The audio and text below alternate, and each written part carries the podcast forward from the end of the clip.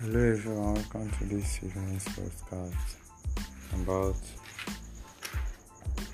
our Fake History, which the topic will be on the war of 1812.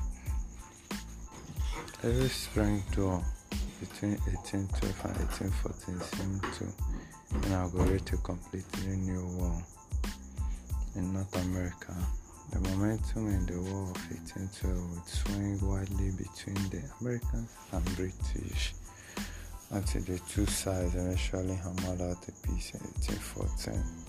Before the war was over, the Niagara frontier would be desolated.